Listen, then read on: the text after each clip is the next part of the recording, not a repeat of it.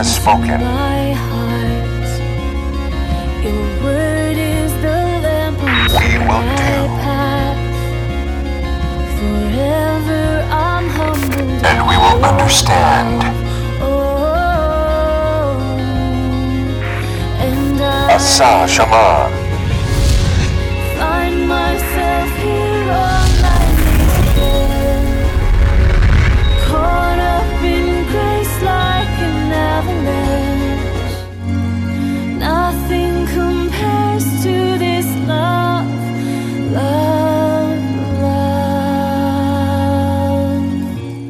Anybody else get convicted last week? Anybody with me? I, I was convicted. Um, you know, not complaining. It says, do all things without grumbling or complaining in Philippians chapter 2. So, what happened is after the service last week, uh, Pam and I had to, or got to fly to Indiana. And so we headed right to Ontario Airport, got on the plane. It, it took us till midnight to get in. And we go to this hotel that's a pretty big brand name hotel and uh, go to sleep. In my first meeting, I've got to be up at 4 a.m. California time. So I get up and I go to take a shower, and there's only cold water. And the towel is like the thinnest towel I've ever seen in my life. So I'm freezing cold, not a great start. I head down to the breakfast area, lift up the pan. The eggs are like soup, they're so runny. And I take a drink of what may be the worst coffee I've ever had in my life. And I sit down realizing I can't complain. Right?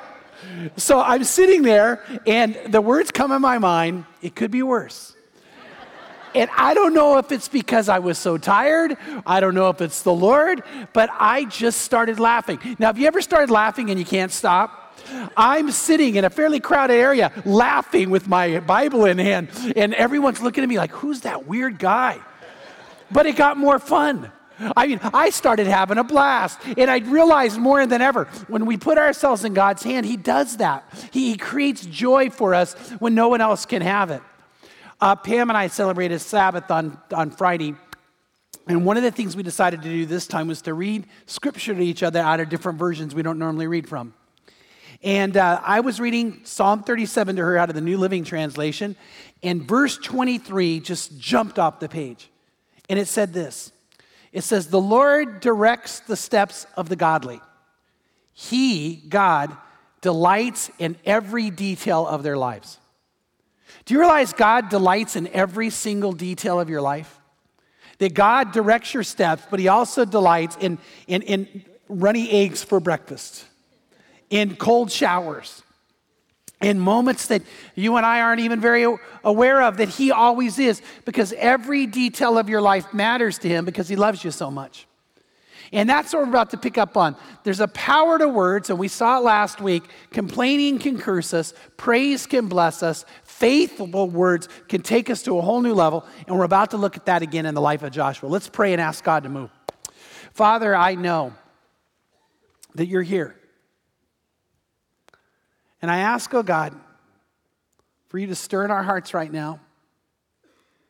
I know that every single person in this room, every man, every woman, every guy, and every girl matters to you.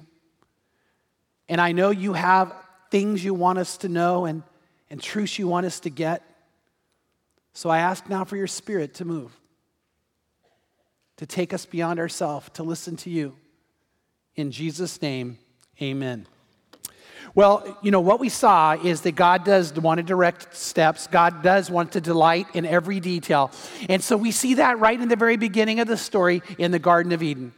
Uh, God creates the heavens and the earth, and God creates Adam and Eve, and God wants to have intimacy with them. That's the desire. And we saw that everything God created was what? It was not just good, it was very good. And God wants the very, very, very good life for you. He wants that for you. He desires that for you. And so when we're living our life with God, guess what we get? We get the very, very good. Then we saw something, though, that sin messes that up. And we're going to see that again in our, our, our, section in chapter 7 today. That sin messes it up and ruins everything. But then we got to Abraham. And Abraham begins to get the very good. How? He accesses it by faith. Because he has faith in God and follows God and lives that out, he is given his heart's desire. He was a childless man who desired a family, and he was given a son. And not only a son, he was given the promise of a family and the promise of a people and the promise of a nation. And God gave him all of that. And he began to live out that life that's beyond imagination, that the Bible says, eye is not seen, nor ear heard, nor has it ever entered into the heart of man, the imagination of our hearts, what God has prepared for those who love him. How did he get it? He gets it by faith. Then we saw that the, the children of Israel are in the land of Egypt and they began to flourish there, but then things turn on them. And, and as it turns, God on purpose wants to use that to give birth to a nation, and He calls Moses to lead them out.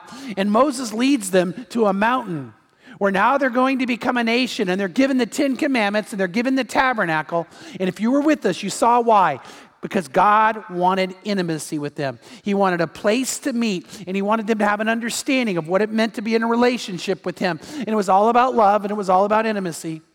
Then they were to take an 11 day journey to the promised land.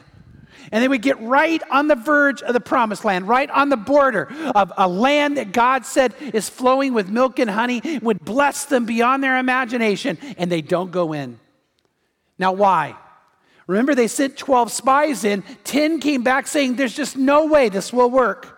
They were complaining about it. They weren't faithful. They didn't have words of faith. They cursed themselves. They cursed their people. Two were faithful Joshua and Caleb. And they were the only ones. And they could not turn the tide. All they could see was the good God would do and is going to do, the power of God and how it would work. But the others overwhelmed them. And the complaining group wins out.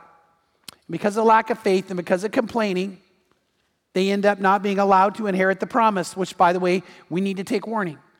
Well, then for the next 40 years, they wander in the wilderness till everybody 20 years of age and over dies. And God's plan then was to bring them back to the promised land. And now they're standing on the very verge of the promised land. Again, will they go in? Will they inherit it? Will they get it? That's the question. But there's one, one glaring issue that they've got to face Moses has died. Now, Moses was the only one who brought miracles, and Moses was the only one who brought victory. Joshua now has been appointed to be the new leader. He's never, ever done one miracle, not one. And the only time he experienced victory was because Moses backed him. Eh, if you have your Bibles, look what it says in Exodus 17, verse 11, talking about when they were fighting the Amalekites. And it says this So it came about when Moses held up his hand that Israel prevailed. And when he let his hand down, Amalek prevailed. But Moses' hands were heavy. And then they took a stone and put it under him, and he sat on it. And Aaron and Hur supported his hands, one on one side, one on the other. And thus his hands were steady until the sun set. So Joshua overwhelmed the Amalekites and his people with the edge of the sword. Now, now, did you catch what happened there? Only when his hands were up, but now there's no Moses. And the question is is Joshua going to be able to lead them to victory? And he, right now, because of this, seems like the least likely candidate for the job.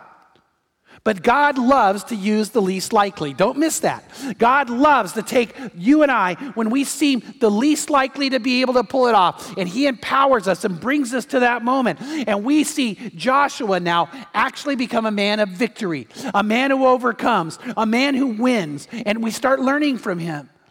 And I want to tell you again this story, the story we're reading, while true, is one that we need to learn from. And so let me hit you with this God wants you to overcome, God wants you to win. And there are three keys, three characteristics of Joshua that cause him to be an overcomer. So I want to apply these to my life. I'm going to ask you to apply them to your life. I want to ask you to write it down. But I'm going to use the word I because I'm talking to me. And I'd like you to use the word I and talk to you. So, what is the number one thing that we see? Number one, to overcome, to have victory, I must have a faithful heart. I must have a faithful heart. By the way, you too. If you want to overcome, you've got to have a faithful heart. Now, what does God say about that in Joshua 1, starting in verse 6, all the way to verse 9? God says to him, Be strong and courageous, for you shall give this people possession of the land which I swore to their fathers to give them. Only be strong and very courageous. Be careful to do according to all the law which Moses, my servant, commanded you. Do not turn from it to the right hand or to the left, so that you may have success wherever you go. Notice that idea of success. Then look at verses 8 and 9. This book of the law shall not depart from your mouth But you shall meditate on it day and night, so you may be careful to do according to all that is written in it. For then you will make your way prosperous, and then you will have success. Have I not commanded you? Be strong and courageous. Do not tremble or be dismayed, for the Lord your God is with you wherever you go. Now, this is the promise that God calls him to. He says, I need you to be a strong and courageous person. Three times in four verses be strong and courageous, be strong and courageous. And by the way, God is calling for you and I to be that way. He doesn't want us to be a people of fear or fretting. He doesn't want us to be people who are filled with worry. He wants us to have confidence in Him and to move in that confidence by being strong and courageous. 2 Timothy 1 7 says uh, that God is not given you and I a spirit of timidity or fear, but a power and love and self control. That's what Dale brought out today at communion. And, and, that power is empowering by the Holy Spirit. It's something beyond you. But like Dale said, when you're plugged into the source, it changes everything. And what happens, our heart changes. Our heart is His, our heart is devoted to Him. So here's the thing you want to grab hold of How do you and I get a strong and courageous heart? The answer is by hiding God's word in it, by, by putting the word of God in, by meditating on scripture. That's what he told Joshua. This book of the law shall not depart from your mouth. In other words, memorize it. But you shall meditate on it day and night. And then you do all that's written in it, not some. Do everything written in it, and then you will find prosperity and success. Now, I, there's probably some of you, if you're thinking, you're going, okay, well, that was for Joshua. What about for me? Well, did you know God promised that to you too? Psalm chapter 1. This promise is for you and the promise is for me. It says, Psalm 1 1. Oh, how blessed is the man who does not walk in the counsel of the wicked, nor stand in the path of sinners, nor sit in the seat of scoffers, but his delight is in the law of the Lord. And catch this, and in his law, he meditates day and night. Then, if you do that, if I do that, what happens to us? It says, we will be like a tree firmly planted by streams of water, which yields its fruit in its season, and its leaf does not wither. And in whatever you do, whatever you do, you will prosper. Now, see, if our hearts are right, if our hearts are faithful, our hearts are strong, if we, we are courageous like God wants us to be, are you ready? God's going to take you to a place where you're going to begin to experience Him. So it starts with the heart. We need to have a strong and faithful heart. Now, you ready for this? The second thing we need to do is we must take the risk. So if I'm going to be a person who experiences God and victory from God, number two, I must take the risk. I must take the risk. I've got to have faith. By the way, if I have a heart of faith, I'll have actions of faith. Faith is never passive. Make sure you don't miss that. Faith is never, ever passive. Faith is active. And if I really have faith in my heart, I'll have faithful acts in my life. And so I must be willing to take the risk. Joshua needed to do that. You and I need to do that. Sometimes you got to step up and take the risk. I don't know if you heard about the guy who was walking to the very gates of heaven. St. Peter looked at him and said, um, Why should I let you in? And the guy looked at him and said, I don't know that you should. And Peter goes, Well, have you ever done anything for anyone else? Have you ever taken the risk? And the guy said, Well, yeah, actually, I have.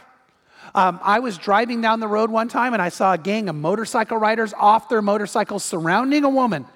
They had her pinned in and they were ready to do something to her that was obviously not going to be good. And I knew calling 911 wouldn't work. So I pulled over and I ran in the midst of them and I told them, back off, back off, all of you guys. And they looked at me and I got between them and the woman and I said, you guys back off. But they weren't about to back off. So I looked at the biggest guy there and I reared back and I punched him as hard as I could right in the nose. And then I looked at her and said, Now run. And then she ran and she got away. And St. Peter said, That's incredible. When did that happen? And the guy said, 10 minutes ago.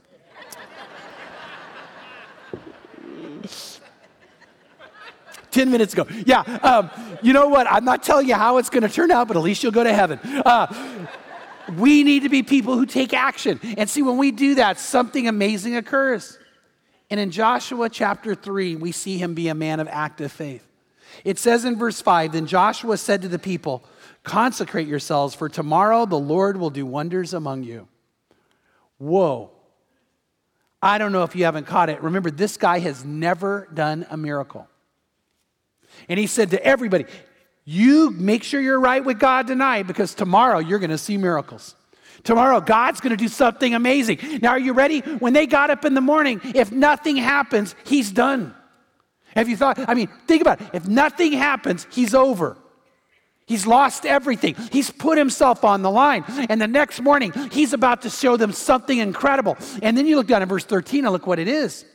It shall come about when the soles of the feet of the priests who carry the ark of the Lord and the Lord of all the earth rest in the waters of the Jordan, uh, the waters of the Jordan will be cut off, and the waters which are flowing down from above will stand in one heap.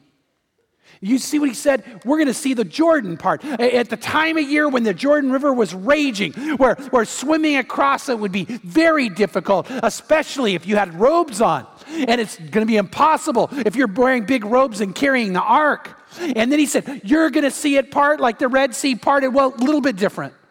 When the Red Sea parted, how did it happen? Moses held up the, the rod of Aaron and it parted and they walked on dry land. Did you see what Joshua said here? He said, This isn't going to part till you step in the water. And if they step in the water and it doesn't part, the priests and the ark are going downstream. Do you want to be the guy who lost the ark? He, this is a risk. He's taking a huge risk here. But by the way, please don't miss this. You and I, if you want to live a life with God where He delights in every detail of your life, God is going to call you to walk in faith. We walk by faith and not by sight, which means we've got to take the risk. And, and in those moments, you're going to know it's a risk. Let's talk about a couple areas where we all need to take the risk. Let me give you one sharing your faith, inviting people to church and talking to them about Jesus. Now, let me tell you the number one reason people do not do that. You want to know the number one reason? They're afraid. But God says, be strong and courageous. We're afraid they'll say no. We're afraid they'll ask us something we don't know. And by the way, let me tell you, I'm not immune to that. Some of you might say, but you're a pastor and, and that's what you do. Well, I got to tell you, I still get those feelings. One time I was at Cal State Fullerton. I'm sitting there. I was going to be speaking to a group, and I'm just reading my Bible. And a guy doesn't ask, he just sits down next to me. And he said, What are you reading? And I know it's about this. That's called an open door. Got a big Bible? What are you reading? And, and you know what happened? Man, my heart starts to beat, and I'm starting to think, and I'm looking at the Bible, and I'm trying to think of what I'm going to say next, and I'm praying, God, help me in this moment. And, you know, I, I thought, what if he asked me, I mean, something I don't know?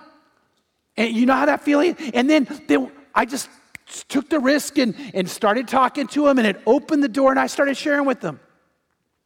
And uh, I got to tell you, I, I have those feelings too. But here's what I want you to grab hold of. If you ever want to do a really fun study of the Bible, go to the New Testament and look up every single time it says fill with the Holy Spirit.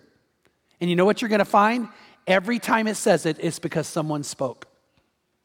If they don't speak, they're not filled. Now, some of us go, Well, God, fill me with the Holy Spirit and I'll speak. And you know what God says? Nope, you speak. You step in the Jordan and I'll part it. And you're like, what? Other day, I'm standing there. One of my neighbors walks over and says, Hey, what are you doing this weekend? I'm a pastor. he knows I'm a pastor. I'm going to golf. No, uh, you know, I mean, seriously, think about it. So, what? That's an open door. And I want my neighbor to come to church, but I turned and looked and thought, uh oh, here it goes. You know why? I, I think all of us, and then we share in this, we know how important it is. We probably don't want to say the wrong thing. We don't want to put someone off. But you know what God is saying? Take the risk. Invite. Pray and invite. Pray and share. Pray and care. Just do it and watch what God does. And, and amazing things occur when that happens. We got to take the risk. How about uh, another one? Tithing. The Bible's clear. The first 10% of whatever you get, you give to God first, not second, not wait till you can afford it. You give it to Him first. What is the number one reason people do not tithe? Are you ready? Fear. We just look at it and go, I don't know. And yet, God in Malachi said, Test me now in this by giving all the tithe, bring all the tithe to the storehouse, to the church, and then see if I will not open the windows of heaven on you. And we're all going, Well, God, if you'd open the windows of heaven, then I'll tithe. But you know what God is saying? No, you got to step in the Jordan. And, and here's the thing the vast majority of us we look at that and go, I don't know if I can afford to. I don't know if living on 90% and giving God 10%, I will have more. But by the way, all of us who tithe, what do we have? We have more. And it just always happens. And you know what? But, you, but people go, I just can't see how it's going to work. And God goes, right. Walk by faith and not by sight. Step into Jordan. See what I'm about to do. And, and I got to tell you, it's scary for us to do that. And, and so God is saying, but trust me, test me even. See what I'm about to do with you and for you. I delight in every detail of your life. Are you going to do it? And, and, you know what? Joshua, Joshua had him step in and the waters parted and great things happened. And, and, so what do we see? We see a miracle at the Jordan. Now, where do they go next? They go to Jericho. And, and they're looking at Jericho, which is a very fortified city. And notice what God says to him here in Joshua 6, verse 2. It says, The Lord said to Joshua, See, I have given Jericho into your hand with its king and the valiant warriors. Now, you know what? These men are trained. They have a huge army, a fortified city. And did you see what God said in verse 2? It's already yours. You already have it. Well, Joshua's looking at these high fortified walls, and he knows laying siege could take a long time. Nebuchadnezzar, with the power of the Babylonian Empire, laid siege to the city of Tyre, and it took him 13 years and he failed. Sieges were long and arduous times, and, and they're hemmed in. They've been planning for this. And Joshua's looking, and God said, I've already given it to you. So, how long is it going to take? Well, with God, seven days. In seven days, it's theirs. And remember how he got it? They marched around the city blowing trumpets, and the walls fell, and God gave it into their hands. And here's the thing I want you to know God has already told you that you have the victory. He told Joshua, You've got the city, and he got it. He's told you, You have the victory. And you might say, I have this problem and that problem. And God said, If you trust me, you already have the victory. In Romans, it says, You are more than a conqueror in Christ Jesus. In Second Corinthians, it says that thanks be to God who always leads us in triumph in Christ. God has already told you you're going to win. He's just going to say, Are you ready to go with me? Are you ready to take the risk? If you and I will be faithful, He'll direct our steps. God directs the steps of the godly. He delights in every detail of our life. But we have to be willing to say, All right, God, I'm going to do it. I will face the Jericho moment, and I'll do it. I'll step in the Jordan. And you go, But wait, what if there's a failure? Well, then we got to ask why. Because Joshua does take Jericho, but he loses at Ai, the city Ai, Ai. I mean, Jericho, there's no way they could win, and they win. Ai was a, a smaller city they should have easily taken, and they lose, and people die. And Joshua is so distraught, he falls on his face. He's crying to God. The Hebrew there is very intense as he's weeping and pleading with God, filled with frustration, filled with humiliation. God, how did this happen? And God tells him in Joshua 7, verse 10. So the Lord said to Joshua, Rise up. Why is it that you have fallen on your face? Israel has sinned, and they have also transgressed my covenant, which I've commanded them. And they have even taken some of the things which are under the ban, and have both stolen and deceived. Now, the ban, God said, I don't want you to take any of the things as yours. That's not why we're doing this. Don't take them. And some of them took them. And then it says, Moreover, they have also put these among their things. Verse 12. Therefore, the sons of Israel cannot stand before their enemies. They turn their back before their enemies, for they have become accursed. They were supposed to be blessed and now they're cursed.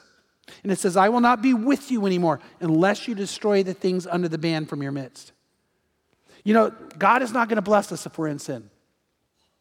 You can't have secret sin. There can't be sin in the camp.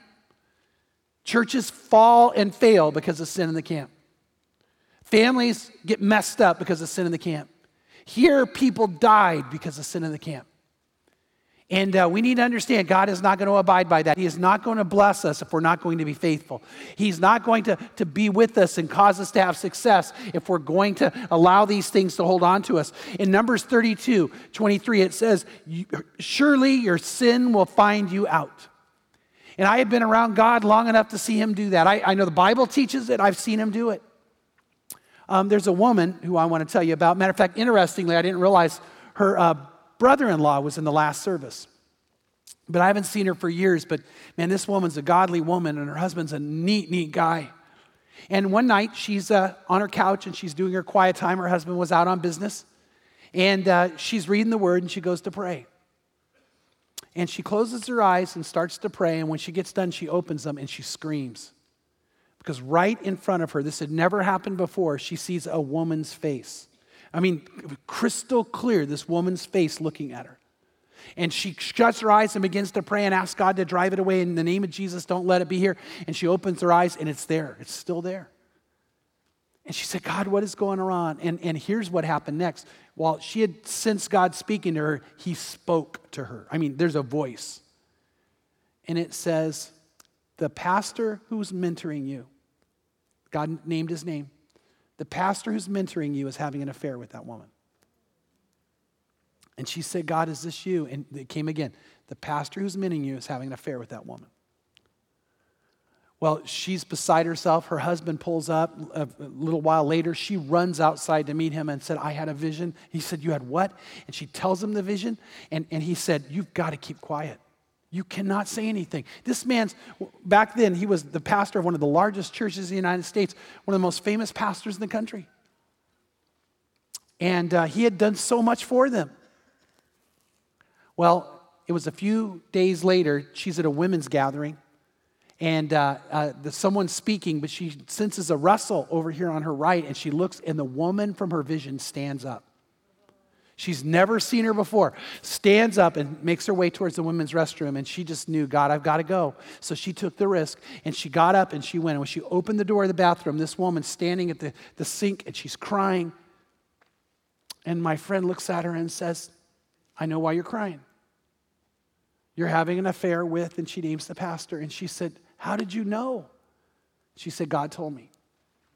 And you, you need to stop. And she goes, I want to stop. You don't know how many times I've tried to stop. I, I'm, I cannot believe I, we, we ever done this. I can't believe we keep doing this. She goes, I need help. Will you help me? And, and she said, My husband and I will help you. So she took her to her husband. Her husband was mortified, but he thought, okay, God, you want us to deal with this. And he went and confronted the pastor, and the pastor said, It's not true. And so he was stuck. What do we do? And, and they said, God, if this is true, you reveal it. Well, what happened is as they began to kind of have this conflict moment, his son comes forward and said, My dad is having an affair with her. Now, what I want to tell you is it wasn't too long before this, just a short time before this, any of it came out. I was in a meeting with him, and this, this pastor said, I just need prayer. My son has turned away from God, and I don't know why. And what he didn't know at the time is his son had seen him driving, waved. His father didn't notice him, so the son followed him and saw him pull up in front of the house and hug the woman and go inside. And he just decided, if my, there's no God. And he turned away from God, started going downhill. Now, here, you want to hear the, the, the moment that I think is good news in this? When the son heard about the vision, he said, There is a God, and he rededicated his life. But, um, yeah. But here's what I want you to know the man lost his church and lost his ministry. But I watched him with tear filled eyes say, I almost lost my son. Now, the church was wounded and devastated. They lost thousands of people. Thousands of people were wounded and hurt because of this man's secret sin. The day that Joshua went to battle, men died because of secret sin of Achan. God is telling us sin hurts and kills. And that you and I need to understand that we need to be willing to get out of sin. How do you get out of sin? Well, you, you take the risk. You tell God, I want to stop. You tell God, I, I know you see, I know you know, and, and I want help. And then you know what I have to do next? You got to go tell somebody else, which is take the risk. Go and confess it to someone you can trust. You need to do that.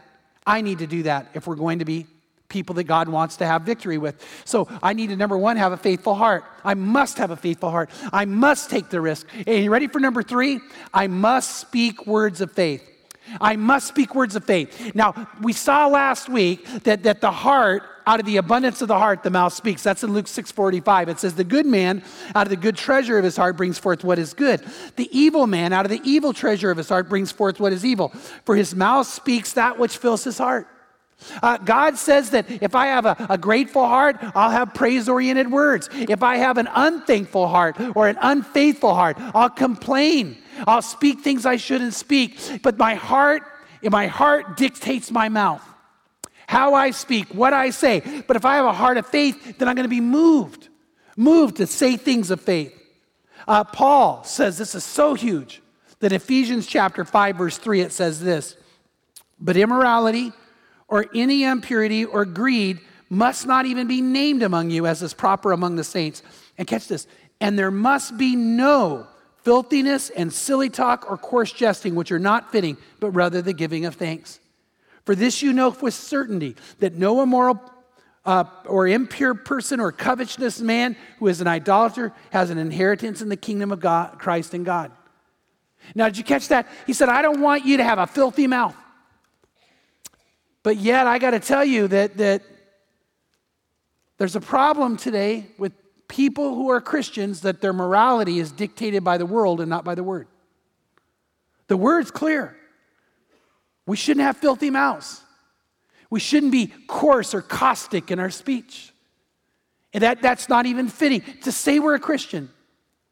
Another man who um, was concerned about his son, and whenever I hear that, it just gets me because you guys know I'm praying, praying for my oldest son. So, will you pray for me because I don't know what's happened to him? And I thought, I, I knew his son, and I thought, I don't know what happened to him. Why is he so far off now? He was great at one time. And I said, I'll pray. And I felt really led to pray this. I said, God, I don't know why. You know why. Would you show us why? What's happened? And God ended up orchestrating events because He cares about every detail of our lives. Where I was in a setting that I'm not almost ever in with people I didn't know and didn't know me. And a man said to me, So what do you do? And I said, I'm the senior pastor of Crossroads Christian Church. He goes, Oh, Crossroads. He said, Yeah, a guy who works for me goes there. And he named the man I just told you about. He said, When I found out he went to Crossroads, I was shocked. And I was hoping you guys could help him. And if that help him, he's been attending the church years. And the guy goes, Yeah, he has the filthiest mouth of anybody in our company. And he didn't believe he was a Christian. But I, I realized something. Do you think he only had a filthy mouth at work, or do you think he had it at home?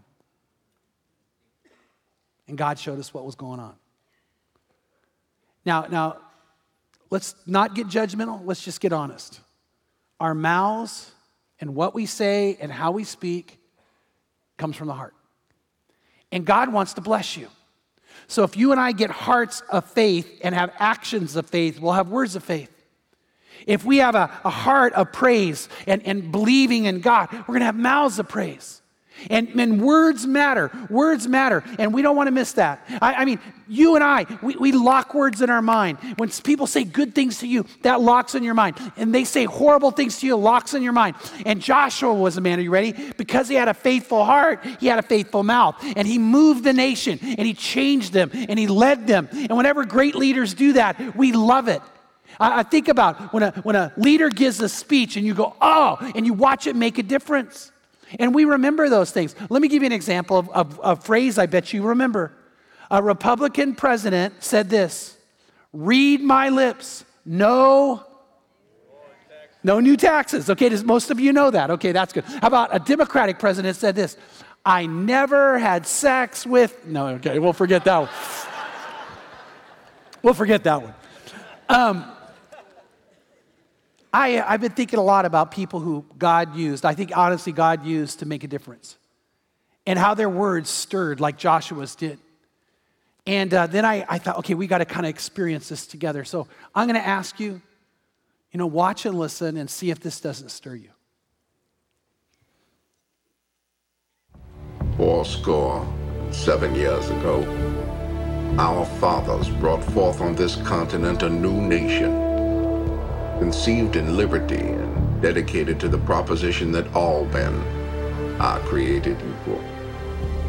I have a dream that one day this nation will rise up and live out the true meaning of its creed.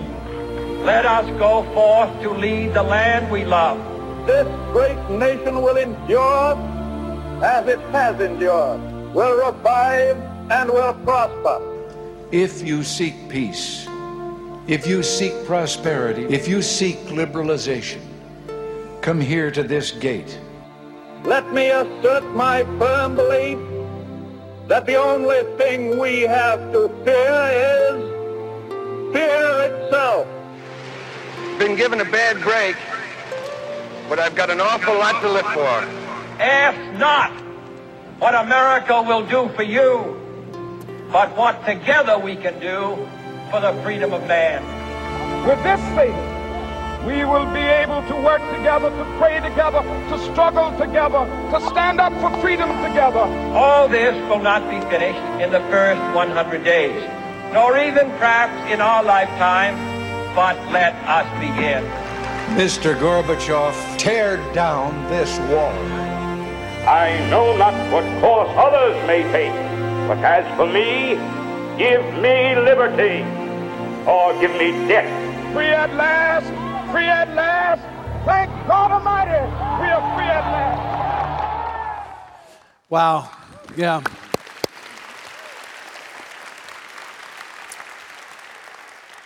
And Joshua was a man of amazing words. I don't know if it got you when you were reading, that you could almost hear it. He stands before the people and said, I now go the way of all men.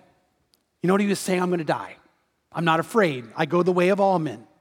And then he began to challenge and call. And he says this in Joshua 24, verse 14. Now, therefore, fear the Lord and serve him in sincerity and truth, and put away the gods which your fathers served beyond the river and Egypt, and serve the Lord. If it is disagreeable in your sight to serve the Lord, choose for yourselves today whom you will serve. Whether the gods which your fathers served, which were beyond the river, or the gods of the Amorites in the land in which you're living. But as for me, as for me and my house, we will serve the Lord. I love that. I, I hope you say that. I hope you look at everybody and and say, I don't know what you're choosing, but as for me and my house, we're serving God. As for our church, what are we committed to do? We've committed to serve God with all our heart, mind, and soul. We want to be people who have faithful words born out of a faithful heart and faithful lives with faithful actions. It needs courage to do that. And by the way, God will give it to you if you open up. Some of you today, you need courage. You need courage to pray. You need the courage to say the words, let's pray. Let's pray. There are some husbands here, you need to walk up to your wife and say, Let's pray, and have the courage to do it. And watch her, watch her respond to a man of God who would do that within her home. They're your kids, a lot of your kids, they need to hear you say, Not I'm praying for you, let's pray. I want to pray over you. I want to pray to God right now, and we're going to be those kind of people. When someone's hurting, it's easy to say, I'll pray. What if you look at him and say, Let's pray? And you watch God move in that moment as you really seek Him together. Some need courage for that. Some need courage to get baptized. The reason you haven't gotten in those waters is not because you don't know that God wants you to. And if you don't, let me tell you, He does. Jesus said to go into all the world and make disciples, baptizing them in the name of the Father, the Son, and the Holy Spirit. Are you ready? We're only to baptize disciples. Nowhere does it say baptize babies. Babies don't know what they're choosing to do. We need to be people who choose to follow God, choose to serve Him. And we are to go into all the world and call people to become a disciple of Jesus Christ. The minute they do, what do we do? We baptize them. And you experience God by your choice and your calling and your commitment.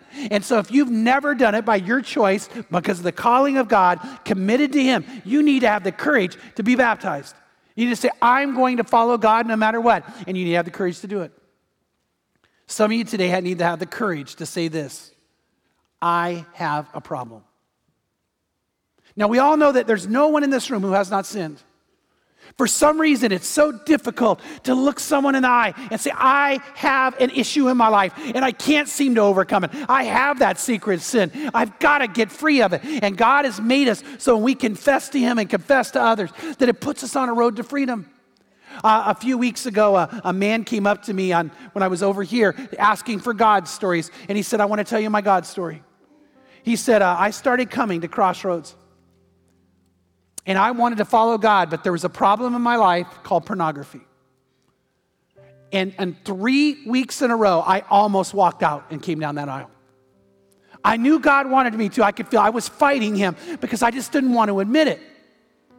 And after three weeks, I thought, no more. I don't know that I can help myself in this area, but I've got to have God. And he walked out, and the tears were flowing. And, and, and I shook his hand here, and he went in the back room. And as God would have it, the man who sits across from him is looking him in the eye. And he said, Why are you here? And he said, Because I have a problem with pornography. And he was looking at Rick Cheatham, who leads a ministry here to help people out of pornography. God cared about every detail of this man's life. And he's free today. He's finding freedom as Rick and others minister to him. But he needed to have the courage to step out. He needed to have the courage to come forward. And he needed to have the courage to say, I have an issue in my life.